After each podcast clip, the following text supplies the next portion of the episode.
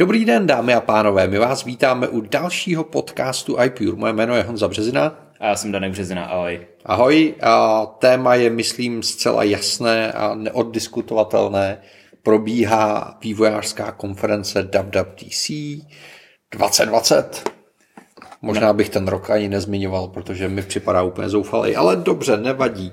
A vy jste probrali pár těch základních věcí, takový tý uh, uživatelský úrovně. To jsou všechny operační systémy. Krásná akce, kluci, bylo to úžasný, poslech jsem si vás. A teď bych se rád ponořil o kousíček pod to, o trošičku hloubš, k věcem techničtějšího charakteru. A pojďme se bavit o tom, co možná není úplně nejvíc uživatelsky sexy, ale možná ve výsledku nejvíc změní naše životy. Samozřejmě jako budeme se bavit o velkém přechodu na Apple Silicon, ale počkejte si ještě, počkejte, doposlouchejte si do konce. Přesně tak a tu plastickou chirurgii bych nechal nakonec a pojďme, pojďme začít drobnostma. Mně se třeba strašně čistě prakticky uh, líbějí Clips. Naše takový zkratkový aplikace, když nemáte například nějakou aplikaci k něčemu, chcete si objednat pizzu, vypůjčit si kolo v cizím městě a načtete si nějaký určitý QR kód nebo nový Apple kód, který na to vymyslel, tak se vám objeví na iPhoneu zkratkovitá, útržkovitá část aplikace s tou nejdůležitější funkcionalitou do 10 MB, což neznamená, nesežere vám to datový, všechny vaše data. Takže jako docela dobrá zkratka. Uvidíme, jak to vývojáři vezmou. Ale já tím, že hodně cestuju, tak nasazení těchto věcí neuvěřitelně rozumím. Jo, byli jsme v Arménii, potřebovali jsme tam jezdit místníma taxíkama, což je trošku divočina, přece jenom ta země má jiné kulturní zázemí a člověk si není úplně jistý, do kterého žigulíku je ochotný sednout a do kterého ne. A kamarád mi doporučil uh, lokální takovou Uber aplikaci, kterou tam mají pro ty okolní země, funguje krásně. Um, řekl bych, že v některých věcech je dokonce lepší než Uber. No a, a nastal takový ten tradiční problém, že jo? Tu apku někde stáhnout, a nastavit, a nainstalovat, bezpečně platit a tak dále. A tohle všechno by ty clips měly řešit, protože vlastně cílem tohohle řešení je, aby vám to poskytnulo neuvěřitelně jednoduchou základní funkcionalitu, což znamená, nemusíte se nikde registrovat, nemusíte vyplňovat. Sign in with Apple. A přesně tak. A nemusíte nastavovat, nemusíte se orientovat v uživatelském rozhraní. Takže typicky vidím taxík, sejmu QR kód nebo NFC, to je jedno, k tomu se dostaneme. Objeví se mi zaplatit a já dám zaplatit. To samý na stole v restauraci, to samý kdekoliv jinde. A měla by to být vlastně ta nejdůležitější, nejčastěji používaná funkce aplikace, Mělo by se to rychle stáhnout, nemělo by vás to s ničím obtěžovat, měl by to být vlastně jednoduchý widget. Dokonce Apple říká, že bude umožňovat velkým hráčům vytvářet jakoby tržiště pro ty poskytovatele služeb, kteří si nemohou dovolit zaplatit vývoj vlastní aplikace, aby přes nějaké tržiště typu, nevím, Airbnb, Booking a podobně. Česku dáme jídlo. Dáme jídlo, jo, třeba jste přišli, a ten poskytovatel velice jednoduše vám tuhle tu službu poskytnul. A samozřejmě je to Apple, takže to bude všechno samozřejmě bezpečný. Nebude vám to brát lokaci, pokud, to nepo, pokud tomu výsloveně neřeknete, že to chcete. Hmm. A například vám, vás to bude informovat 8 hodin s notifikacemi a pak už dál ne. Když, když by náhodou bylo potřeba. Jo, a samozřejmě placení přes Apple Pay je extrémně bezpečný, protože k tomu poskytovateli té služby se nedostávají informace o vás ani o vaší platební kartě. Takže pro situace, kdy si člověk není úplně jistý bezpečností té služby, nebo tím, že tu službu bude pravidelně používat, tohle je cesta. No a vlastně v okamžiku, kdy si nainstalujete ten klip, tak pak přidržením ikony můžete si nainstalovat celou tu velkou aplikaci, pokud zjistíte, že vás ta služba baví. A nebo tam budete potřebovat něco fakt hodně detailního reklamaci, vrácení peněz, postěžovat si. Ale nebudete kvůli tomu muset chodit po městě nebo takhle, můžete si ten klip nainstalovat i ze zpráv, z internetových stránek. Hmm. Když kouknete na iPhoneu na nějakou stránku a ta nabízí aplikaci, tak vám to teď nabízí jako možnost stáhnout si tu celou aplikaci, tak teď budete moci jenom tu jednu konkrétní část. A tohle, tohle je druhá věc, a aby tohle fungovalo z pohledu vývojářů a z pohledu poskytovatelů těch služeb, a, tak musí být zákazníci. Že? To je ten problém slepice a vejce pořád dokola. A, takže Apple vymyslel, že vlastně zpřístupní tyhle ty věci tak, aby, aby byly co nejvíc propojený s tím fyzickým světem. Takže udělali speciální tag, kde je vlastně jednak QR kód a zároveň je tam NFC, takže buď to vyfotíte iPhonem, nebo přiložíte iPhone, výsledek bude stejný, což jsou obě dvě věci, které nám už dneska fungují a akorát to bude nasměrovaný na ten klip a Apple bude poskytovat to řešení, aby to bylo pro ty lidi co nejjednodušší, jak Daněk správně říkal, může to být poslaný zprávou, můžete to mít na webu, v těch, mapách. V mapách.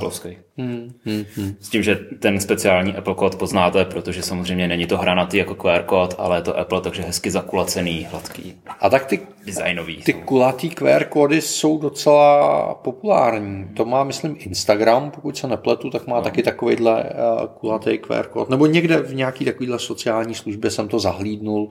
Bohužel se to nikdy nezačalo úplně masivně používat, protože je představa, že si jako navzájem ukazují QR kódy jenom proto, aby jsme zjistili účet na Instagramu, no nevím. Jasně, teď už na ně koukám, to mi připomíná, když se nastavovalo v uh, Touch ID. Ano. Takový to vyplňování, mm, to mm, prostě mm, takhle mm, to vypadá, jenom že to, je mm. mm. Já bych se ještě na chvíli zastavil u widgetu. Kluci mm-hmm. už je mhm. probrali v rámci toho, jak je používat, ale tady docela zajímavá otázka je, jak to, že s tím Apple přišel až teď. My jsme do teďka měli widgety, jako pasivní widgety, že jsme museli najít na tu stránku, chvíli jsme museli počkat, než si ten widget čáhl pro nějaký data a aktualizoval se. Hmm. A Apple říká, proč přišli až teď, že našli způsob, jak uh, mít reálná data v reálném čase na tom widgetu, neustále aktualizovaná a udělaný tak, aby to nežralo baterku. Hmm. Což je docela dobrý. Je spousta argumentů, jakože Android tady to už má roky a tak ano, má, ale prostě tu baterku to žralo. Bez nějaký facebookový widgety a takhle. Hmm. A je to docela, jako můžeme se bavit, by třeba v budoucnu fakt mohla nastat situace, že budeme mít vlastní uh, ciferníky na hodinky, že si budeme moct nastavovat. Hmm. Nějakým způsobem Apple tady už přišel na to, jak to udělat, aby to nežralo baterku. No, tohle bude strašně zajímavý, protože eh, třeba v případě komplikací na hodinkách eh, je to obnovování těch informací velmi komplikovaný. Právě z důvodu toho, aby byla co nejmenší spotřeba. Takže v tomto okamžiku nám Apple řekl, že jednak eh, těch komplikací bude smět být od jedné aplikace víc, takže si budete moct vytahovat na jeden ciferník víc různých informací z jedné aplikace.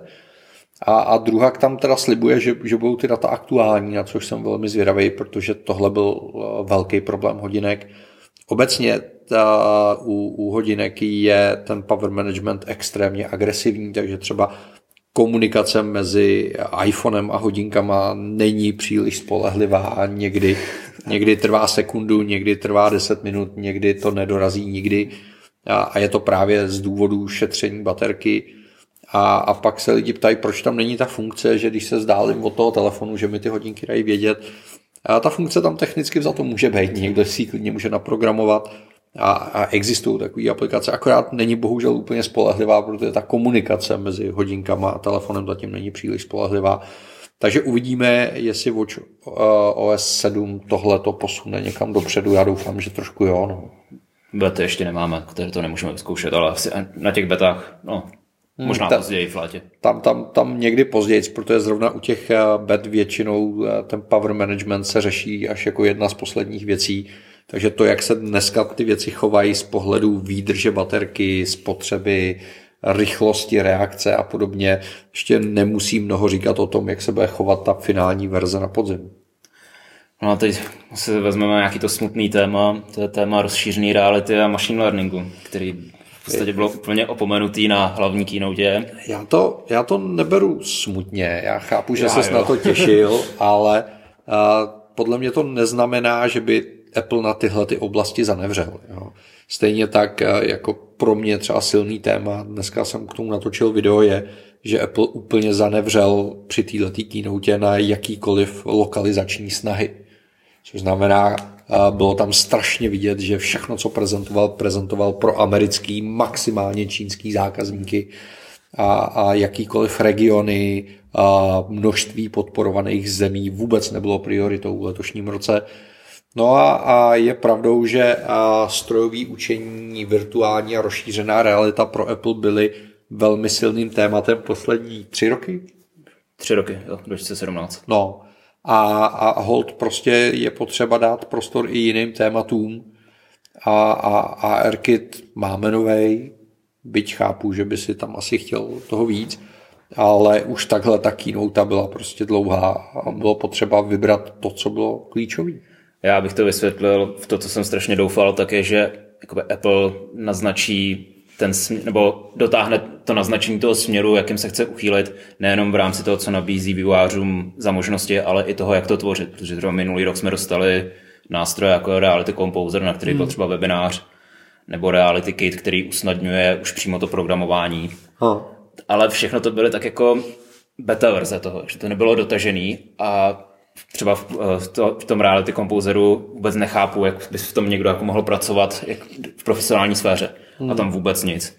A to, co je jako novinka v rozšířené realitě, když už si to nakousl, že Apple zanevřel na nějakoukoliv lokalizaci, tak velkou novinkou je eh, v rozšířené realitě to, že bere loka- lokalizační data, že vám eh, něco vloží třeba mm, nevím, na nějakou památku v jednom, v jednom městě, ale problém je ten, že eh, Apple ty lokalizační data bere jak z GPSky, tak ze svého, jak, jak to nazývají tu funkci, ale něco jako Appleovský Street View.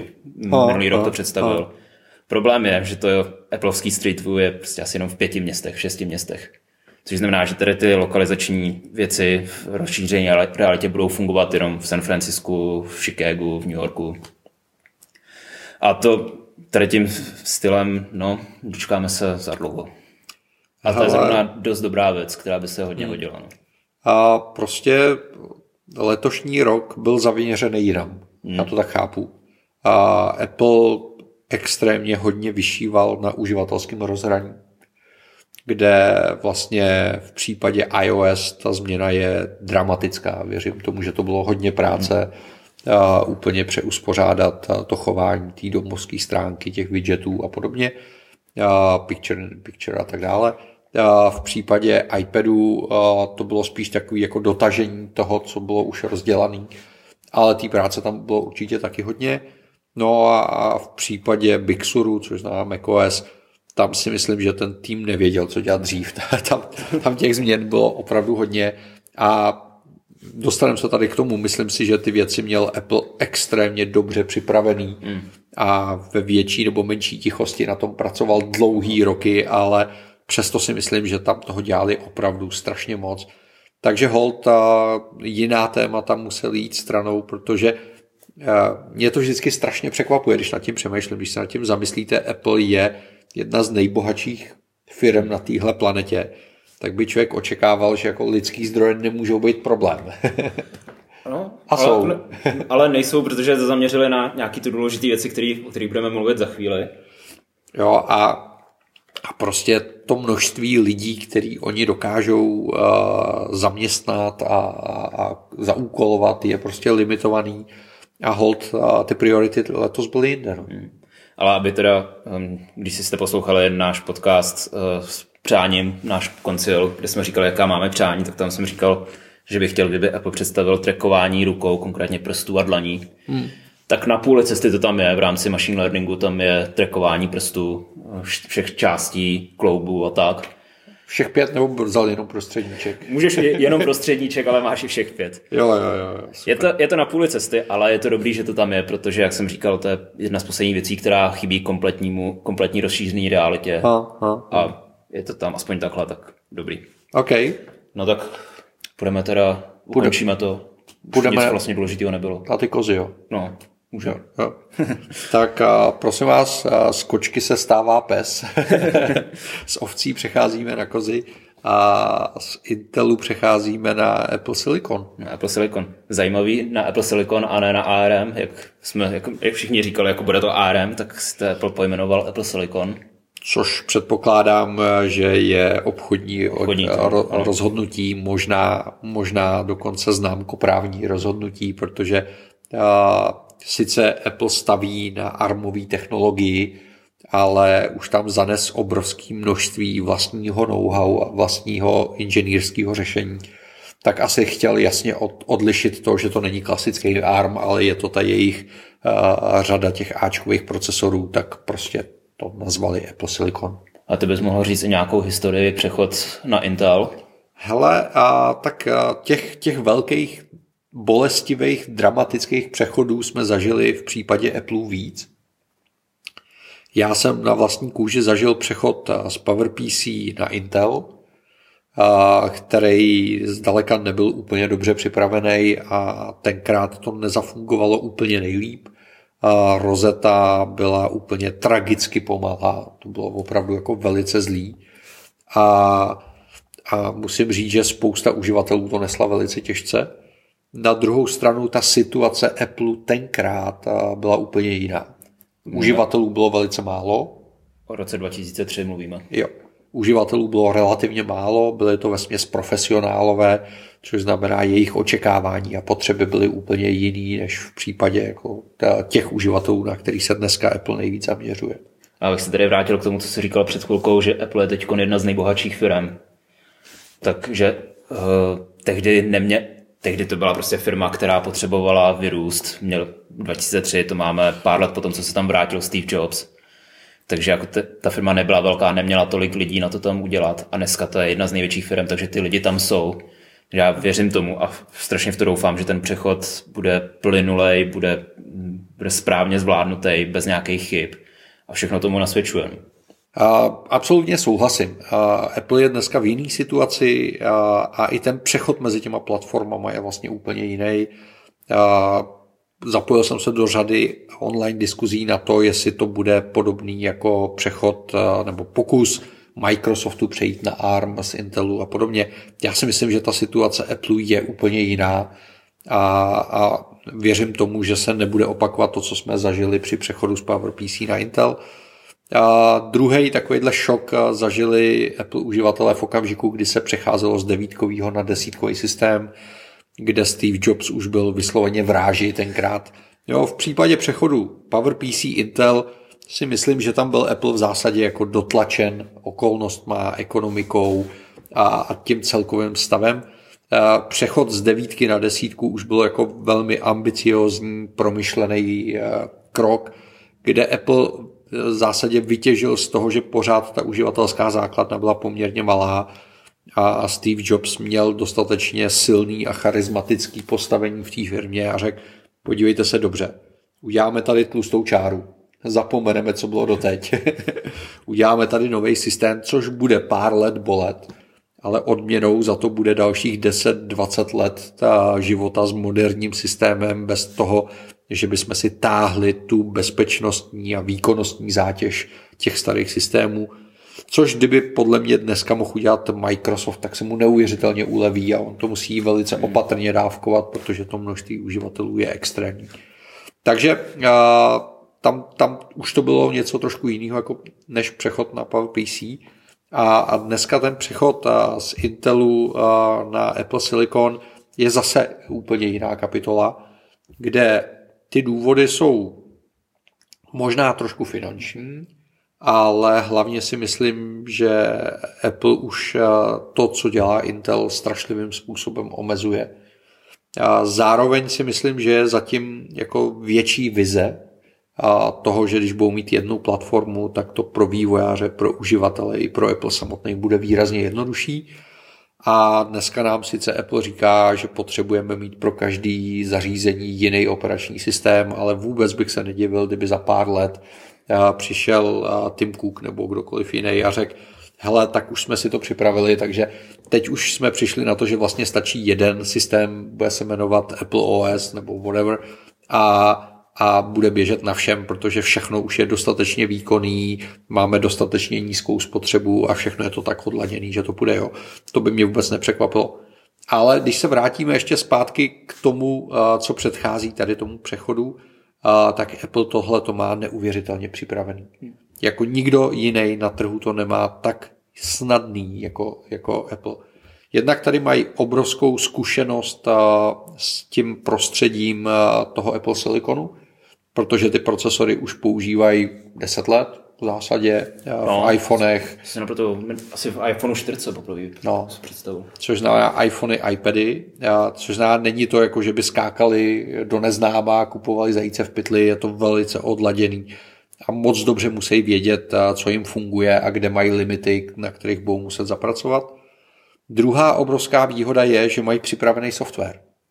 To. Mají jednak operační systém, na kterým dlouho vyšívali, což víme, protože o projektu Catalyst se mluvilo dlouho. Je to dva roky, no, to jsem mluvil. Jo. A víme to, protože jsme rok museli trpět s Katalínou, protože většina vývojářů už pravděpodobně pracovala na Big Suru a podobně.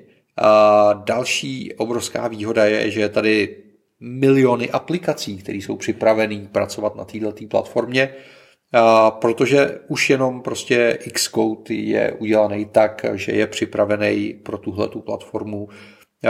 Apple uříznul starý aplikace To už bylo minulý rok. minulý rok v Katalíně a, a vlastně to Apple dlouho oddaloval, že jo, to, to zaříznutí těch starých aplikací, aby dal vývojářům dostatek času na to a, udělat nový verze těch apek. Nasliboval hory doly vývojářům i uživatelům, aby se to stalo. A, a vlastně dneska to, co běží na Intelu, eh, jsou vlastně všechno nový nebo velice jako čerství aplikace, tudíž jsou napsány způsobem, který se bude výrazně snadněji překládat eh, na ten Apple Silicon, než kdyby to byly aplikace, které někdo napsal před 10-20 lety. A třeba Apple říkal, že ten přechod pro vývojáře počítá jako v řádu dní, hmm. že aby předělali svoji aplikaci z Intelu hmm. na jejich Apple Silicon a teď jeden blázen na Twitteru včera psal, že už si pře- převedl tři svoje aplikace hmm. a jedna mu trvala asi půl hodiny, jedna hmm. asi tři čtvrtě hodiny a na jedný strávil jako pár hodin, aby se neřeklo, ale Jo, jo. tak takhle asi to, To probíhá. bylo, to bylo včetně sváči. No. No, no hele, u, ma, u malých jednoduchých aplikací tam, tam je to to easy. Že? jo.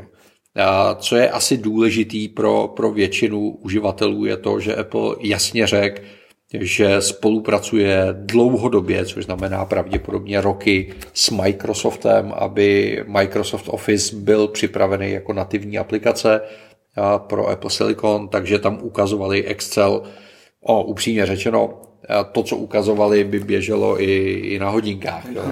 Tam žádný velký výkon nebyl potřeba, ale je vidět, že, že s Microsoftem velmi intenzivně pracovali, že vědí, že to ty a, kancelářský uživatelé potřebují. Stejně tak řekli, a to je možná ještě zajímavější, že velmi úzce spolupracovali s Adobe a že většina Creative Cloud aplikací je připravená běžet nativně, což možná a, trošku vysvětluje to, proč Adobe v poslední době programovalo tak strašně pomalu ty nové funkce. A je pravda, že vlastně, když se dneska podíváme na to, co Adobe předvedlo, kromě toho, že teda změnili červenou vlogu a předělali ikonky, a tak je vidět, že ty aplikace se zevnitř hodně posunují. A to i včetně aplikací, jako je třeba Lightroom Classic, o kterém jsme trošku předpokládali, že v roce 2020 už nebude existovat. Tak ta, ta aplikace má částečně přepsaný jádro. No, Photoshop eh, je přepsaný a tak dále a tak dále. Takže, Ten jsme viděli na keynote ukázku. no, no, no. Takže je pravděpodobný, že minimálně s těma velkýma hráčema Apple dlouhodobě pracoval. Otázka je, co to bude znamenat pro uživatele. Apple říkal, že budeme mít rychlejší, že všechno bude rychlejší za, před, za míň energie spotřebovaný. Hele, to je velmi zajímavá otázka, protože těch cest, kterými se Apple může vydat, je celá řada. A protože když se zamyslíme nad světem procesorů, a tak je tam a, takový ten klasický trojuhelník, kde v jednom vrcholu je výkon. Jasně, upřímně řečeno, drtivá většina populace nepotřebuje víc výkonu. Tak to je. Což znamená, i kdyby ty procesory byly pomalejší než ty stávající Intely, tak prostě e-mail napíšete stejně rychle a pasiánc si zahrajete stejně rychle a, a jednoduchou Excelovou tabulku uděláte taky jako stejně rychle. Jo. A, takže na jedné straně je výkon a na druhé straně je spotřeba a produkce tepla, což je věc, kterou Intel dlouhodobě řeší a bojuje s ní. A Apple říká, že tady to má vyřešený. upřímně řečeno, tady mu dává na zadek AMD a řada dalších výrobců a, a věřím tomu, že tím, že ten Apple Silicon vychází ze světa těch mobilních zařízení, kde prostě v tom iPadu máte výrazně méně prostoru na to ten procesor uchladit, rozvíst to teplo a podobně, tak to bude vyřešení docela dobře. No a pak je tady třetí vrchol a to je cena. Že? Protože pokud chcete rozumný výkon při malé spotřebě a malé produkci toho odpadního tepla, tak potřebujete výrobní proces s extrémně velkou přesností a tak dále a tak dále. Dá se to řešit více jádrovými řešeními a tak dále a tak dále. Takže jako tyhle ty tři věci jdou proti sobě a Apple to musí nějak vybalancovat a je otázka, jaký priority zvolí. Jo? Intel dlouhou dobu šel cestou toho, že hrubý výkon je všechno a moc se neřešilo to, že ty procesory jsou drahý a že hodně hřejou a hodně žerou. A pak mu začal dávat na zadek konkurence, zejména AMD, tak teda začal řešit procesory, které mají menší spotřebu a takový ty mobilní verze a menší produkci tepla, ale tam jednak utrpěl výkon a cena dolů nešla. a, a zase dosta, začali dostávat na zadek od těch konkurentů a, a teď se tam ten Intel tak jako trošičku plácá a neví co. Takže já osobně bych od Apple očekával, že jejich priorita, vzhledem k tomu, že dlouhodobě zejména MacBooky jsou jako tenký a mobilní, tak bude velký důraz na spotřebu a při přijatelném výkonu, ne nutně vyšším a, a rozumný ceně. Tam do toho moc nevidíme, protože cenotvorba Apple je jako pojem sám pro sebe. Že? Tedy co bylo zajímavé, to asi už nikdo nezaznamenal, nebo hodně malá skupinka lidí to zaznamenala po oficiální keynote, tak byla něco jako keynote pro vývojáře, kde se hmm. fakt představovaly ty hlavní novinky vývojářský. A dost dlouhou dobu se tam mluvilo tady o tom přechodu. To, co Apple tam zdůrazňoval, v podstatě neustále, tak byly hry. Hmm. To, co, jak se říkal, že už Adobe už má svůj hmm své aplikace převedené, tak to stejný je i Unity Engine, který za měsíc začne už nabízet svoji verzi právě pro hmm. uh, Apple Silicon.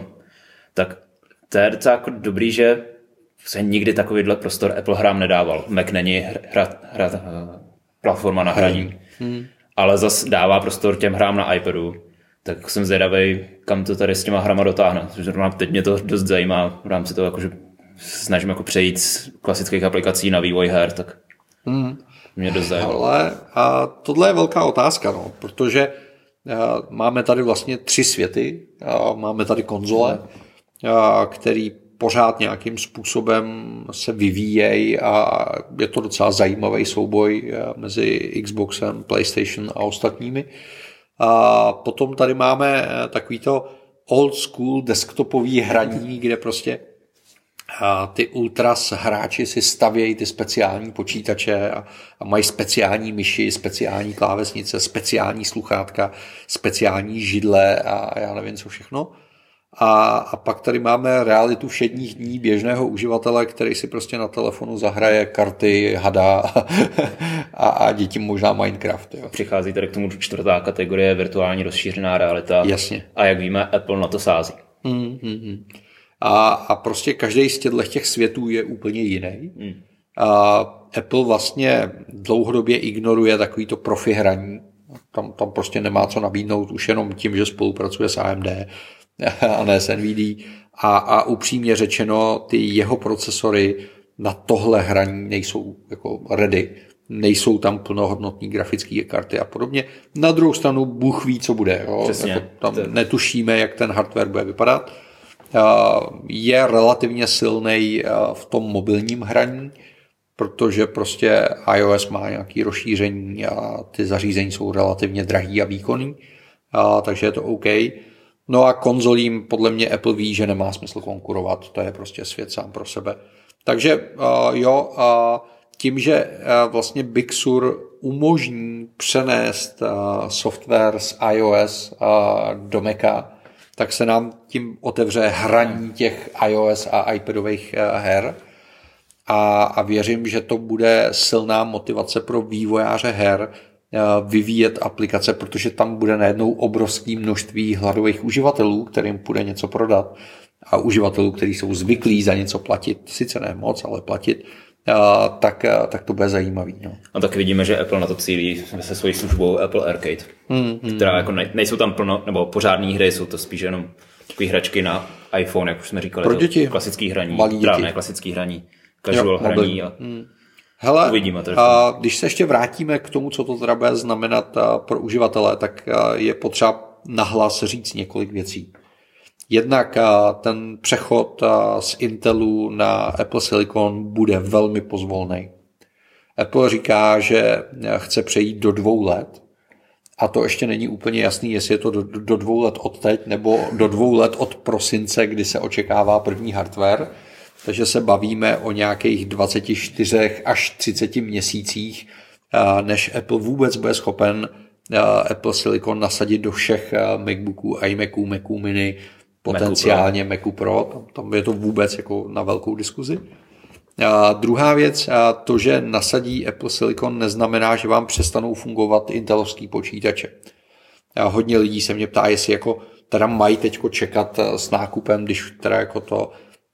Já si myslím, že pokud potřebujete počítač na práci, tak si můžete klidně dneska jít koupit intelovský MacBook nebo Mac mini nebo iMac, protože vám další tři, čtyři roky bude bez problémů sloužit, fungovat a znám spoustu uživatelů, který ho budou používat dalších deset let a nepřijde jim to divný. Jo? Znám takový uživatel. A, takže tohle bych se nebál. Pokud si prosím vás chcete kupovat počítač jako investici, což taky často slyším, tak to nedělejte, to je blbý nápad, protože počítač není dobrá investice. a je úplně jedno, jaký má procesor, prostě eh, počítače ztrácejí na ceně a, a jejich životnost je omezená, takže prostě uh, uvažovat nad počítačem jako nad investicí je prostě špatně. Je to pracovní nástroj. Jo? Jestli chcete uh, ušetřit a vyzkoušet si něco nového, kupte si iPad. Uh, pokud uh, chcete uh, počítač, který bude spolehlivě fungovat, kupte si nějakýho Maca. Až budou k dispozici uh, ty uh, stroje z Apple Silicon, tak je otázka, jaký stroje to budou, na koho budou zaměřený, jaký budou dávat výkon, za jakou budou cenu. To, to je hodně zajímavá otázka, ta cena. To nikdo netuší, jestli ty počítače budou levnější nebo dražší. Třeba může e- e- Apple přijít a říct, hele, výdrž na baterku je čtyřikrát větší a stojí to jenom o 20% víc. To, to si umím velmi dobře představit, dokonce si umím představit i o 40% víc. že by Apple zlevňoval produkty, to se nestává zase tak často. Jo, takže vůbec bych si s tím teď nelámal tu hlavu a pokud potřebuju nějaký hardware, tak si ho prostě koupím a používám ho. Jo. A druhá věc, nad kterou je potřeba jako uvažovat racionálně, je to, že jakákoliv diskuze o tom hardwareu v okamžiku, kdy ten hardware neexistuje, je úplně zbytečná.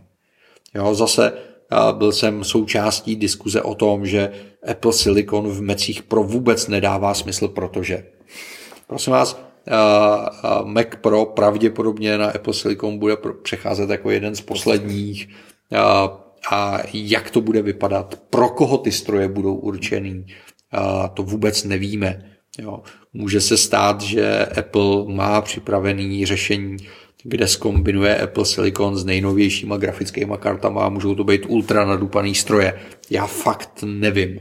A, a diskutovat o tom je teď úplně zbytečný. A jediný, kdo o tom ví, je pár lidí, který pracuje v Apple. No a potom spousta českých diskutérů na sociálních sítích, který rozumějí úplně všemu.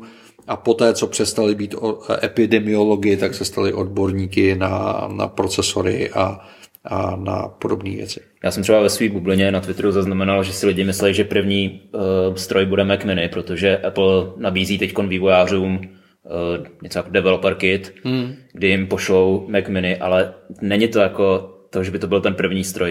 Je to prostě nejdostupnější stroj, který oni můžou dát. Nemůžou jim dát nějaký MacBook, protože... Pozor, dát je silné Dá, slovo. Ano, půjčit za 500 dolarů.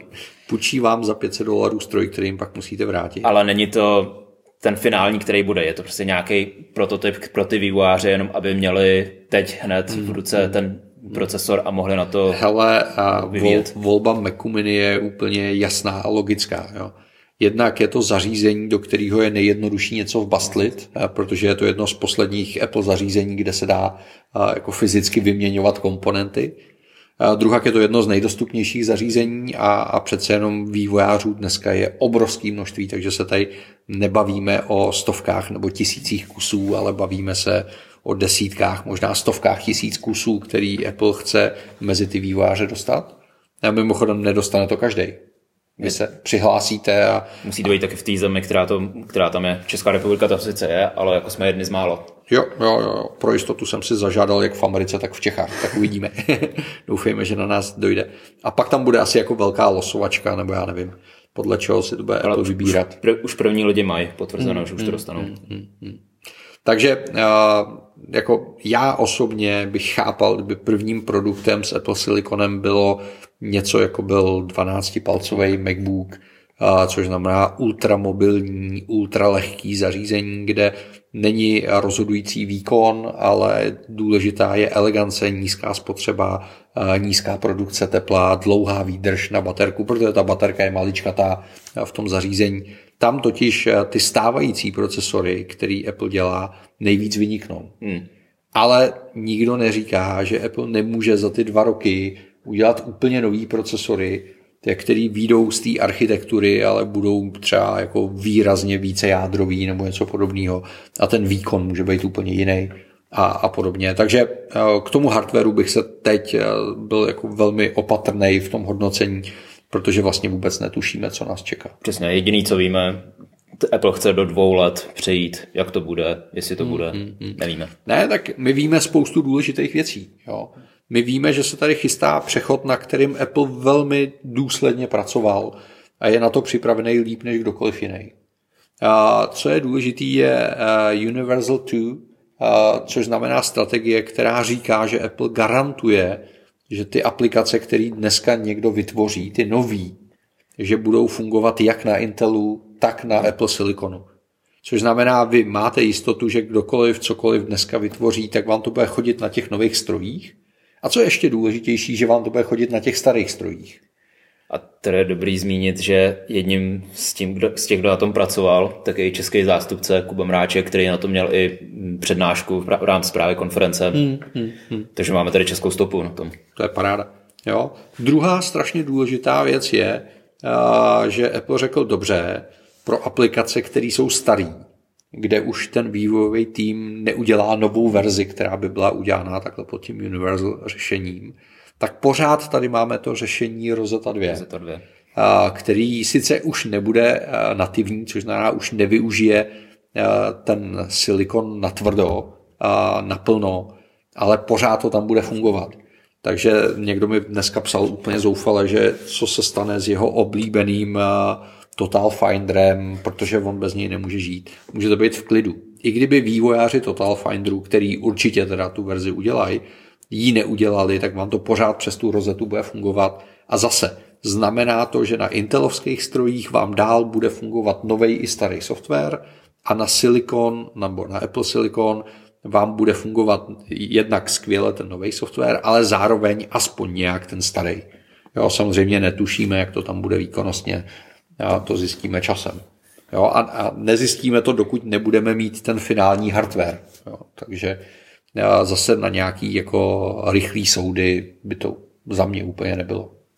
Přesně. Jo, takže a, za mě je strašně dobře, že Apple opouští Intel, protože ty věci bude mít víc pod kontrolou a bude je moc víc optimalizovat. A Intel si stáhne sebou spoustu bezpečnostních architektonických problémů, který úplně nedokáže vyřešit. A druhá dobrá zpráva je, že Apple to nepodcenil a myslím si, že ten přechod bude hladší než ty dva, o kterých jsem předtím mluvil.